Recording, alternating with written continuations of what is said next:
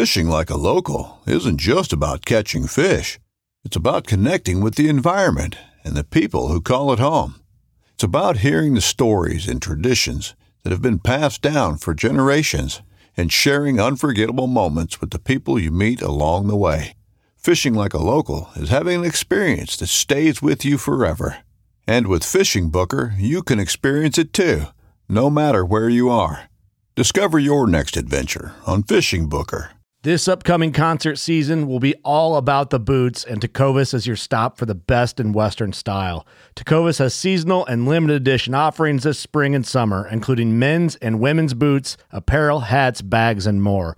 All Tecovas boots are made by hand in a time-honored tradition with timeless styles that are always on trend. And Tecovas has first wear comfort with little to no break-in period. It's hard to find this level of comfort paired with this level of style.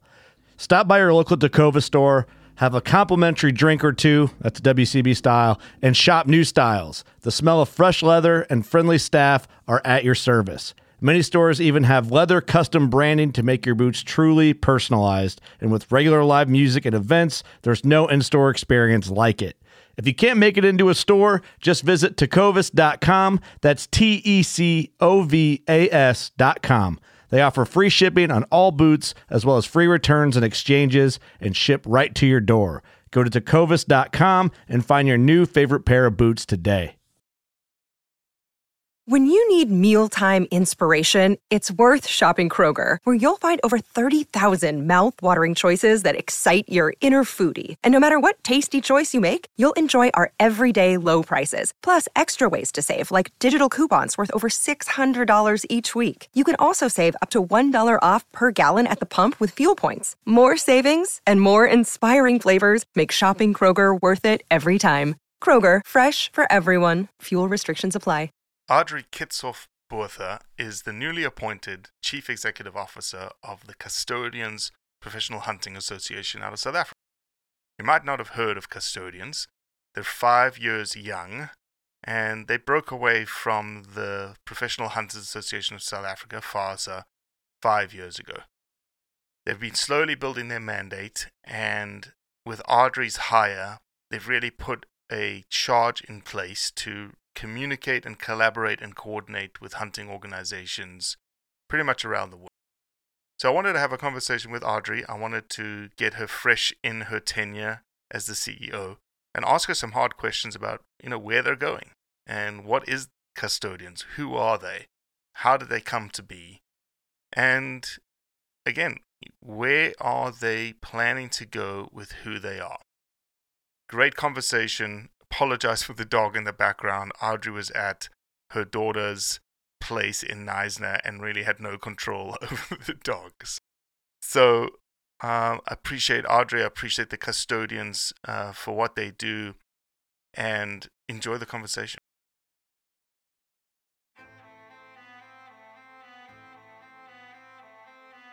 So there's a reason why I started Blood Origins. And that reason is simple, is that I wanted to convey the truth about hunting.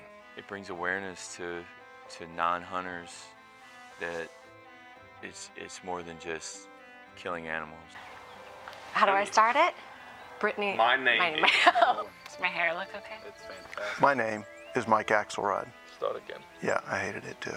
Braxton, you said something in the car to me. You said that you were living on borrowed time. Mm.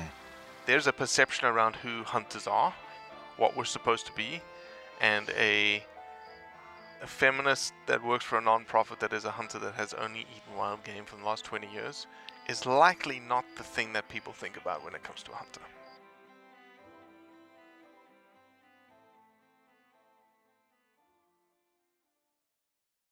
It's for conversation purposes only. And conservation. Knysna. Knysna is an awesome place. It is an awesome place, but I'm here to look after my my um, my my child's.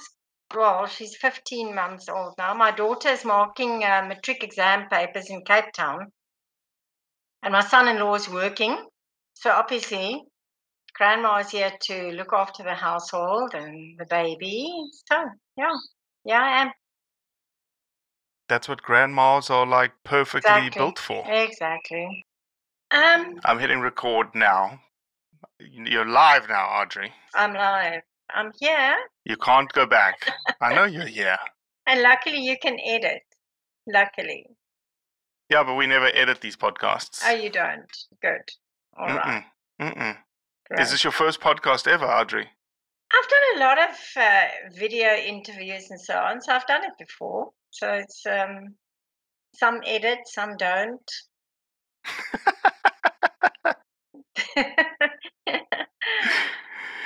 um, well, Audrey Boshoff, thank you for coming and being a part of the Blood Origins podcast. Had had you had, had you been to Morgan's Bay before when we met each other in South Africa? Oh no, it was my first time ever. My husband comes from the Eastern Cape, but I I must say when I was a little girl, we lived in one little town in the Eastern Cape, and I was like between six and nine or ten years old. So no, I haven't been there before. It's beautiful, huh? Yeah, it's really beautiful. Oh, it was amazing. I had uh, I've never been to. I'd flown into Port Elizabeth, but I've never been to East London. I've never been to that sort of Transkei side of the world, the Wild Coast side of the world. And um, my husband do rock and surf um, shark fishing mm. from this from from the rocks or cliffs or whatever. And I've been with him to two places in the so-called Transkei area, at um, Hole in the Wall. And oh, yeah, I've heard about that. And another one. And yeah, but otherwise I don't really know the Eastern Cape too well, but it was beautiful. It was beautiful and uh, a very well put on event by you and your staff at the Custodians Annual General Thanks. Meeting. And I re- very much appreciate the invitation to come out. Thank you. And your presentation went off so well. I think it's it's a message that so many people need to be reminded of regularly. Now it went very well. Thank you, Robbie, and thank you, thank you for standing in so late on such short notice to do that presentation. No, it was fine. It was fine. Um, you know, it was. I knew the presentation was good in terms of its message when the old Balis and those that are not South African, uh, Bali in in South African is like old guy. Yeah, I know. Uh, came up to me afterwards and was like, "We get it. We get the message. We need a change. I understand now the situation, the issue," which is amazing, right? The guys that just don't aren't grow, they didn't grow up around social media, they didn't grow up in the this new digital age, are now getting it. You know what? I believe um, if we want to see a hunting industry in ten or twenty or thirty years from now, I even want to say five to ten years from now, we must be acknowledged, or the hunting industry must be acknowledged as being responsible and credible. So we have to promote sustainability and a credible industry. So people don't need to physically endure or, or support what we do. We they don't need to become hunters, but we need to be acknowledged as being responsible and credible. Um, and social media can play such an important role that way, but as as you've pointed out as well, social media can absolutely kill us in mm-hmm. this industry. Yeah. Mm-hmm. Mm-hmm. Well, Audrey, I'm not going to pretend to uh, say your last name correctly because I already messed it up once. Um, Audrey, welcome to the Blood Origins podcast. Will you just give a little short introduction to yourself and who you are and your brand new role in South Africa? Um, yes, thank you very much, and thanks for the opportunity. I mean, I'm I'm really um, excited and privileged to. This is my first interview as Chief Executive Officer of the Custodians. That is the Custodians. Well, I bloody hope so, because I was, I've been standing in the queue for like two months already. You did, you did. I was a, I was appointed as a consultant for three months before they appointed me as C E O. And during that time, you asked me, but as you know, a consultant can't really, I don't think it's right for a consultant to talk. So obviously, yes, the first interview with you, thank you very much. So, um, Yes, the Custodians the, is the Custodians for Professional Hunting and uh, Conservation South Africa. It's a membership organization with the primary mandate to serve the professional hunting industry. And um, I've worked in this industry before. I've been in the industry or I would say in the South African wildlife and hunting industry since two thousand one. Hey, it's Kaylee Cuoco for Priceline. Ready to go to your happy place for a happy price? Well, why didn't you say so? Just download the Priceline app right now and save up to sixty percent on hotels. So whether it's Cousin Kevin's Kazoo Concert in Kansas City, go Kevin, or Becky's Bachelorette Bash in Bermuda, you never have to miss a trip ever again. So download the Priceline app today. Your savings are waiting. Go to your happy place for a happy price. Go to your happy price, Priceline. And then after almost wow. almost twenty years, I retired. So I started off at a local South African resident hunting organization with a primary mandate to look after South African hunters. And from there on, I went to the Professional Hunters Association of South Africa. What was that organization before FASA? W R S A? No, no, no. no. The, the first organization was KwaZulu-Natal Hunting and Conservation Association. So okay.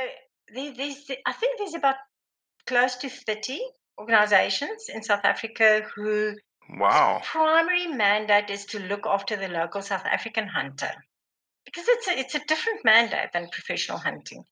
And that's where mm. I started off, and that's where I started hunting myself. I didn't hunt before, so while I was with them, I also started hunting, but that's another story. So from then, I went to the Professional Hunting Association of South Africa, FASA. That was in twenty ten. While I was with K Z N Hunters, I also became the Chief Executive Officer for the last two or three years that I was there. And I also represented them at their um, umbrella body, I would say, the Hunters Confederation of South Africa. But anyway, joining FASA in twenty ten, Professional Hunters Association, and then at the end of twenty fifteen, I uh, joined Wildlife Ranch in South Africa. Mm, so okay, W R S A. Yes, W R S A. I started off with the local hunting association, then I went to the Professional Hunting Association, and then I went to the to the game farmers. All voluntary membership organizations with a mandate to look after the specific sector within the industry in South Africa. And then in October twenty twenty, yes, I decided to step down and just take a rest. I didn't think I'll get back into the industry so soon, two years later. Um, I started a consulting organization. I helped a few game farmers and I helped a few organizations uh, with issues relevant to the industry. And then I was approached by the custodians to join them for with a very specific mandate of things that I was responsible for. And I joined them for three months as a consultant. And then I was requested, and it was confirmed at the annual general meeting, that they have appointed me now as Chief Executive Officer on a two-year term contract. I don't mm-hmm. want to all of a sudden enter into a too long contract. Remember, I was basically still retired. So now sure, sure. back to work. And um, yeah, I, I'm, I'm glad. It's um, some people ask me, but how can you, how you've been with FASA, or you've been with K Z N Hunters, then you've been with FASA, then you've been with W R S A, now you're a C P H C.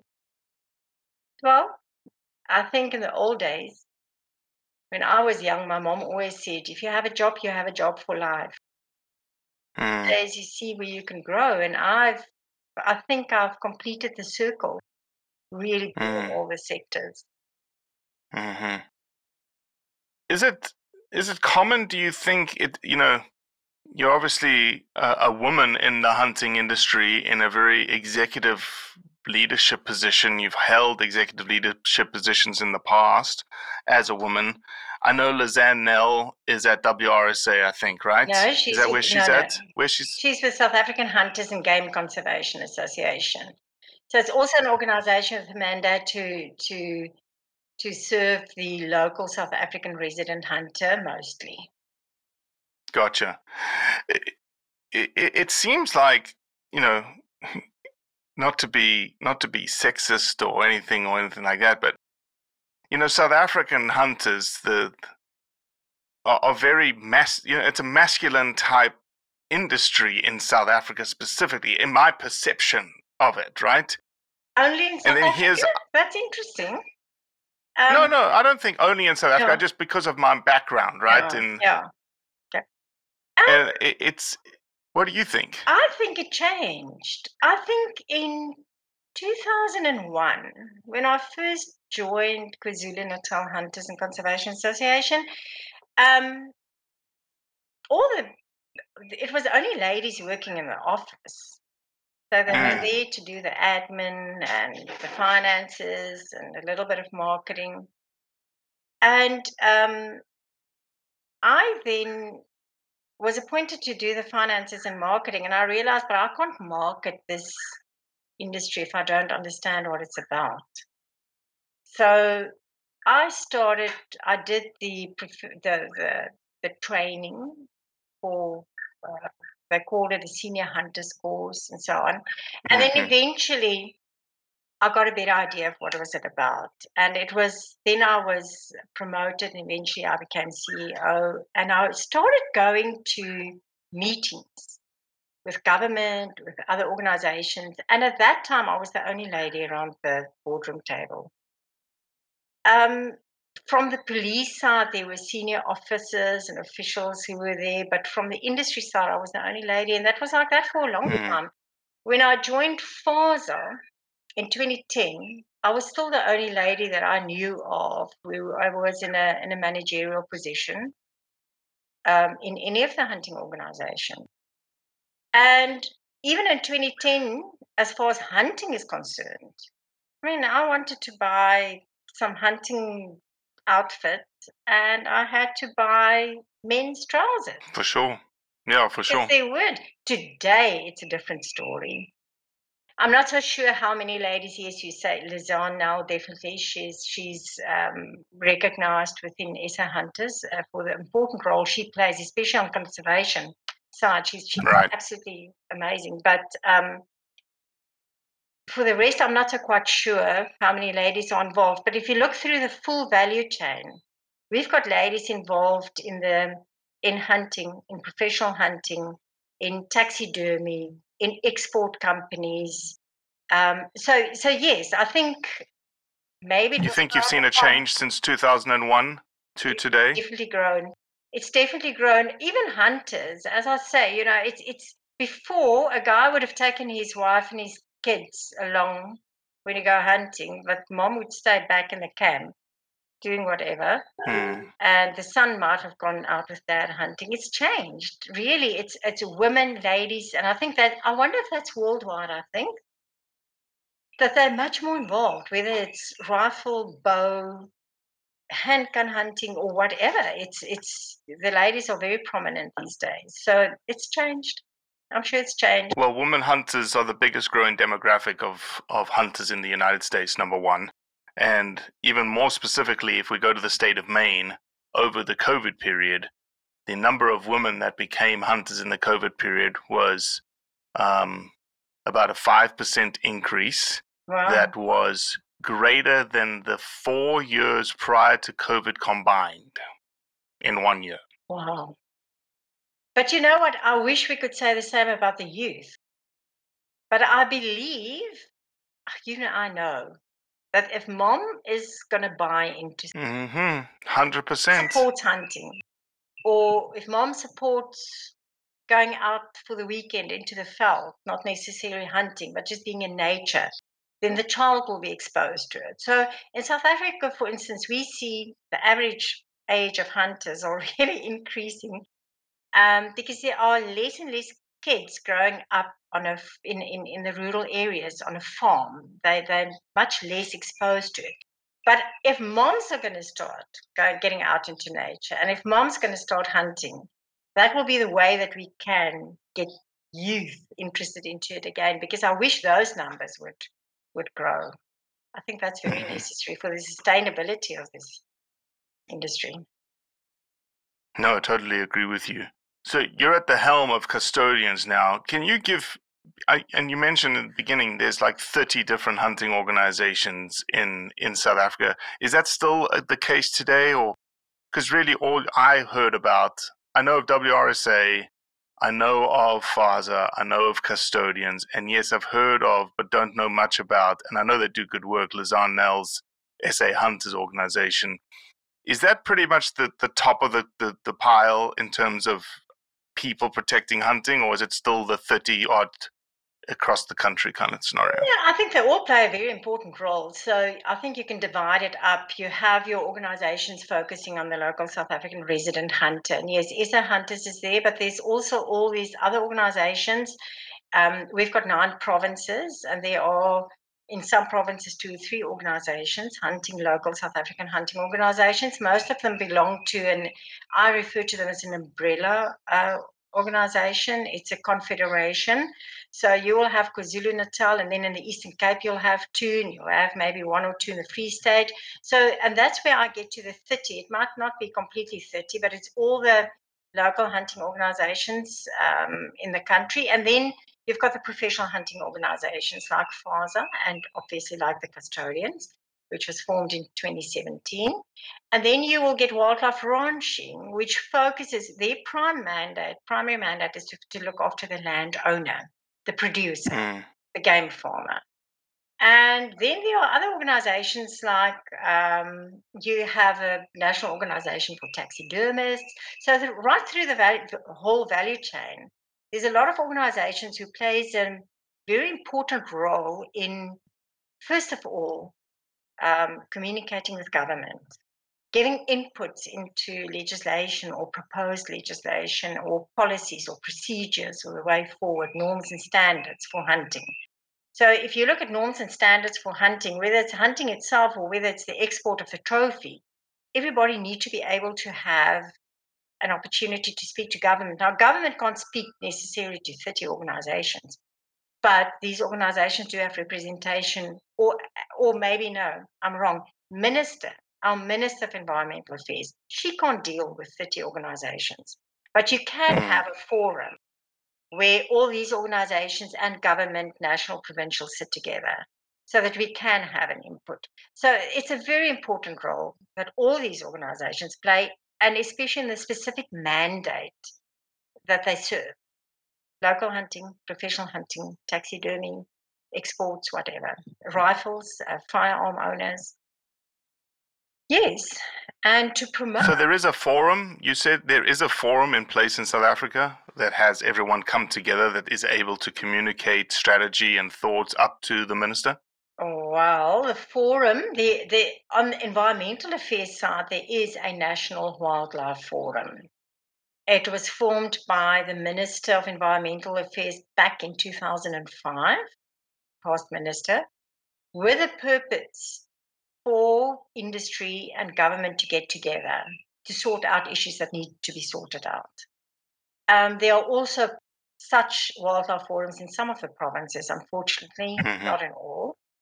And there was at one stage in two thousand one when the new Firearms uh, Act came through, there was so much difference of opinion and understanding the law and everything about firearm ownership in South Africa. And then a forum was also, I think it was in two thousand five, where the forum was founded for industry and the police to get together. Now everything is going fairly well. I wouldn't say we still have problems, but but all the uncertainties that there were at that stage have been clarified. So I don't think that forum is so active anymore.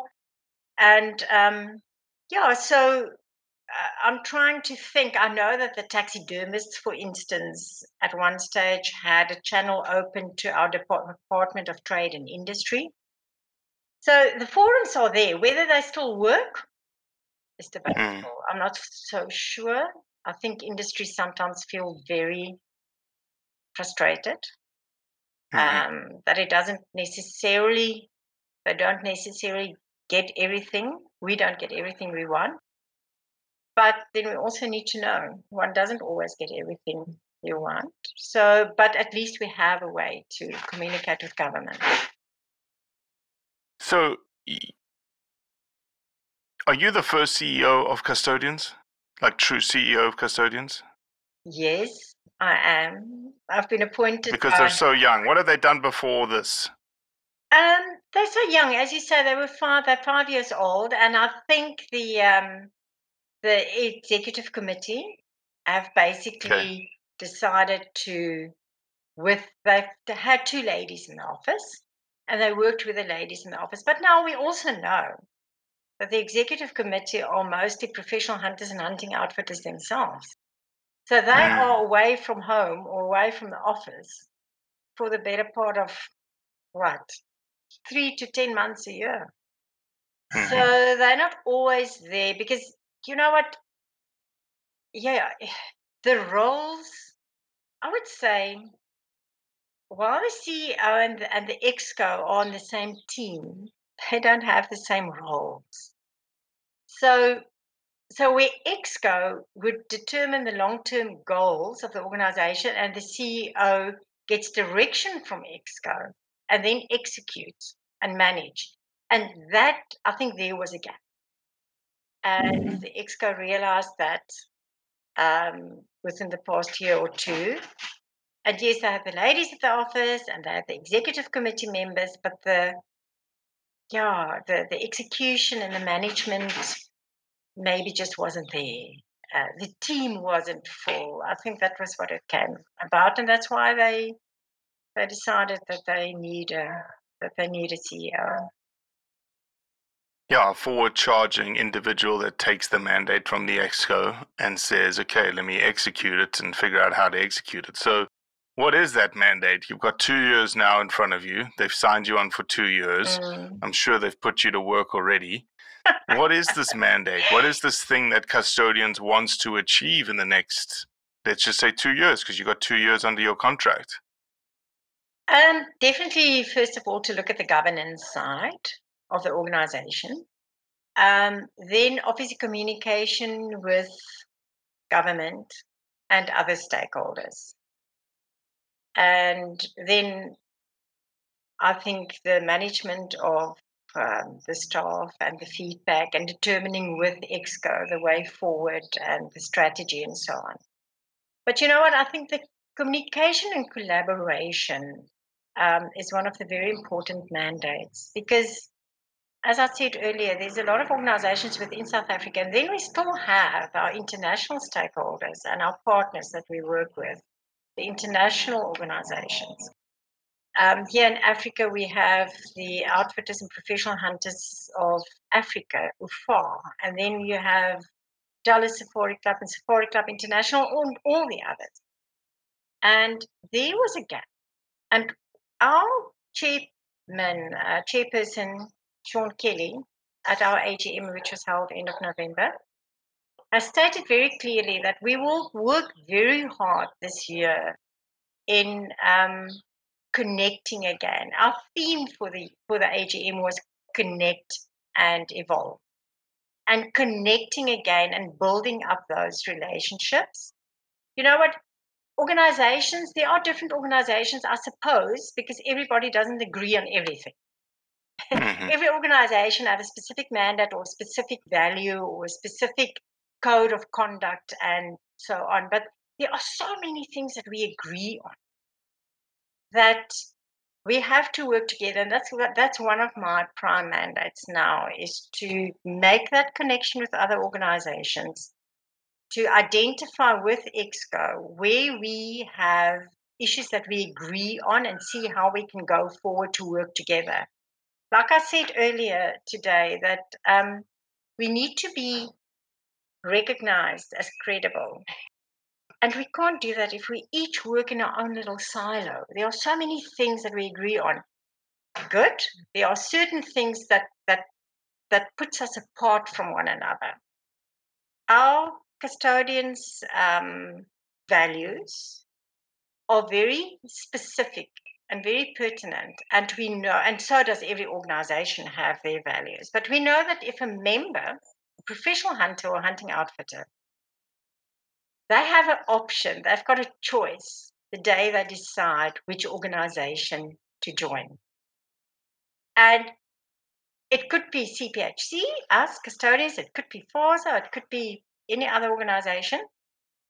But they will join the organisation where they feel that they fit into that organisation's values mm-hmm. and code of conduct. So that will also be, mm-hmm. I think, very much my role to promote out there what our values are and what we stand for. But that doesn't mean that we can't work with other organizations on issues that we agree on. And that's the only way that we're going to go forward. So I think governance and communication, collaboration with government as well, and then um, transformation at this stage is a very important way forward for our organization. Um, so I think I'll play a little bit of a role there. We've got an ExCo member specifically for that um, portfolio. And I think that's quite quite a lot of work to do over the next two years. No, I agree. And I think it's, you know, I think Custodians is now, you know, at the five-year mark. I think the growing pains are almost done. Mm. Um, I think that they sort of figured out exactly who they are and where they want to stand. Mm. And they probably have started beginning communications and relationship building between other organizations like Dallas Safari Club, like S C I, mm. Mm. you know, whoever else. But really, they didn't have a dedicated person, as you said, to continue to like touch yeah. those individuals and engage with those, because they would disappear, right? They have to go mm. make a living. They have to go mm. do their PhD. They have to go run their outfitting mm. business. And so I think it's time for Custodians to let people know who they are. And, um, you know, it, you guys have been around for five years. I don't know how many people know about Custodians, right? And I think that's probably one of the key things tied to your job is they figure that, you know. Yeah, and they might know about Custodians, but I don't know if they know the true story or the correct mm. story of Custodians. Because remember... Well, what is the true story? What is the correct story? Well, basically... You just talked about the truth of Custodians, like the real story of Custodians. So what is it? You've got a global audience right now. What is the truth? What is the real story of Custodians? Um, so the Custodians was formed in twenty-seven by a group of people who felt at that stage that they did not completely agree with or could not live with, I don't want to say the values or the code of conduct, but maybe they couldn't live with the direction that the organization went to where they have belonged at that stage. And I think that is a choice. All of us have a choice in life. You can decide that I belong to this community now, and I have belonged to them for many years.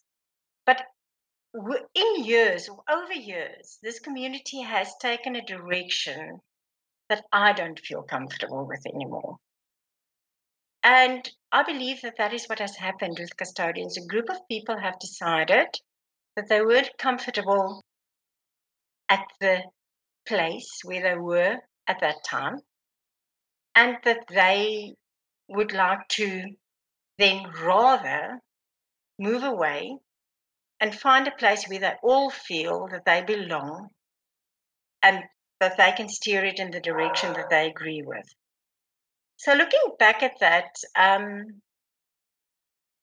yes, it, one could say that um, people or individuals within the main organization that have existed might have felt negative and hurt about a group of people breaking away.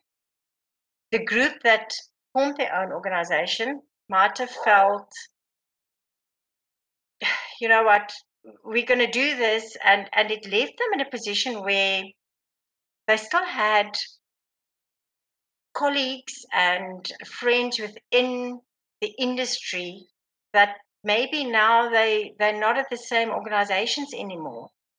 Mm-hmm. And in the beginning, I think it created a, a bit of friction maybe, even on personal level amongst people. But as you say, We've moved on. It's five years later. And what I have perceived now, and this is now coming in, remember, I left FASA, or I resigned from FASA to move to W R S A at the end of twenty fifteen. What I have now experienced coming back into the industry is a lot of those frictions are gone. People understand that there's two organizations, and um, we can, if we're going to work hard at it, we can find ways that we can work together, because there might be one or two things that we differ on. And the main area where we do differ on is on the hunting of um, cap- captive bred predators, or not the hunting of captive bred predators. That was the main reason for the break at that stage. But I think we've we've got we've carried on now for five years later. We've got a code of conduct that people, when they do join the custodians, they decide to join the custodians because they can live with a code of conduct of custodians. And the code of conduct is basically about how, as a, as a custodian, you would behave, or not behave is maybe not the correct word. It's how you will contribute towards the image of this organization. Mm, and I was like conducting yourself and your affairs in a manner. Yeah, your conduct. Yeah, your conduct. And and upholding standards, and um, obeying and complying with laws and legal requirements, and not misrepresenting yourself. Um, not acting as a professional hunter or hunting outfitter where you're not licensed to do so. Now, many people will say, but that code of conduct is similar to other organizations as well. So what makes you different? So the difference is that the custodians members would actually indicate through accepting our code of conduct that they are not in any way involved in the shooting of captive predators, either as a professional hunter, a hunting outfitter, a guide, a breeder, an agent, or a client. That's the biggest difference. Mm-hmm. And then that they will not do anything that will bring the profession or the association or our country's image into disrepute, which I think the last one that I've just mentioned, all the other organizations will also support, basically. So, and that's why, that's a real story, and that's a true story about custodians. And that is why I say there are so many things that we agree on with other organizations that I'm excited to, to, to during my term, to try and rebuild those relationships so that we can focus on what we agree on and work together when we speak to government or to other institutions so that we can be seen as a credible and a strong industry. No, I like that a lot. I like that, uh, you know, there's there was certainly a, a division back in the day mm. um, of a differing of opinions, if you want to make it very simplistic. And more often than not, differing of opinions causes, you know, further division. People don't want to talk to each other anymore. As you said, there's a little bit of, um, you know, friendships lost, friendships mm. broken up because of it. But, you know, if you look at society today and characteristics of society today, you want to be able to put differences aside for the greater good of what you believe in. And that essentially is what, what's going to happen here, is that custodians broke away from FASA, and five years down the road, now it's time for sort of not a reconciliation, but rather a hey, let's have a conversation. We, we these are the kinds of things that we, we want to work together on, and we want to be, you know, yes. we're we're fighting for the same cause here. Yes, we have certain things that we, we don't agree on, and that's okay. We've we've made that point clear. We don't have to say anything else about it, and we move forward. I love it. And yeah, communication, collaboration. You know what? If you one of the biggest challenges we currently experience in the hunting industry, I would say. It's not so much there are, are not hunters who want to come to South Africa. we've seen it. We've seen after COVID that the that that the, that the that the interest in people making hunting safari bookings in South Africa has increased. It's picked up very quickly. The biggest problem at this stage, I wouldn't say it's the biggest problem, but one big challenge is that currently that if, an, if you would come to hunt in South Africa, you would like to take your trophies back to America. And we know that the challenges we have with, um, well, airlines not wanting to transport trophies anymore and so on. Why? Because there are so many, so much pressure being put on to them to stop the mm-hmm. transport of trophies. By whom? By various groups, um, entities, whatever you want to call them, anti-sustainable use groups who want to put a stop to hunting, and now they go to the airlines to force them to stop exporting the trophies. Those organizations, those anti or animal rights, whatever you want to call them, they stand together. Mm-hmm. That's why they're so successful. I saw it when I was in twenty nineteen, I was in, in, in Switzerland at CITES, and the hotel that I stayed in also turned out to be the hotel where all these other organizations stayed in. And I saw them working together, all of them. And they didn't fight with one another. They stood together to try and get their point across. And that's what I believe us, as hunting organizations worldwide, we need to acknowledge that there will be differences of opinion on certain issues. But we need to also stand together. And until we don't, we won't be able to influence airlines or freight companies or government about the future of hunting and why it's important and necessary as a cultural activity, as a, as a wildlife management tool to ensure that hunting will be sustained.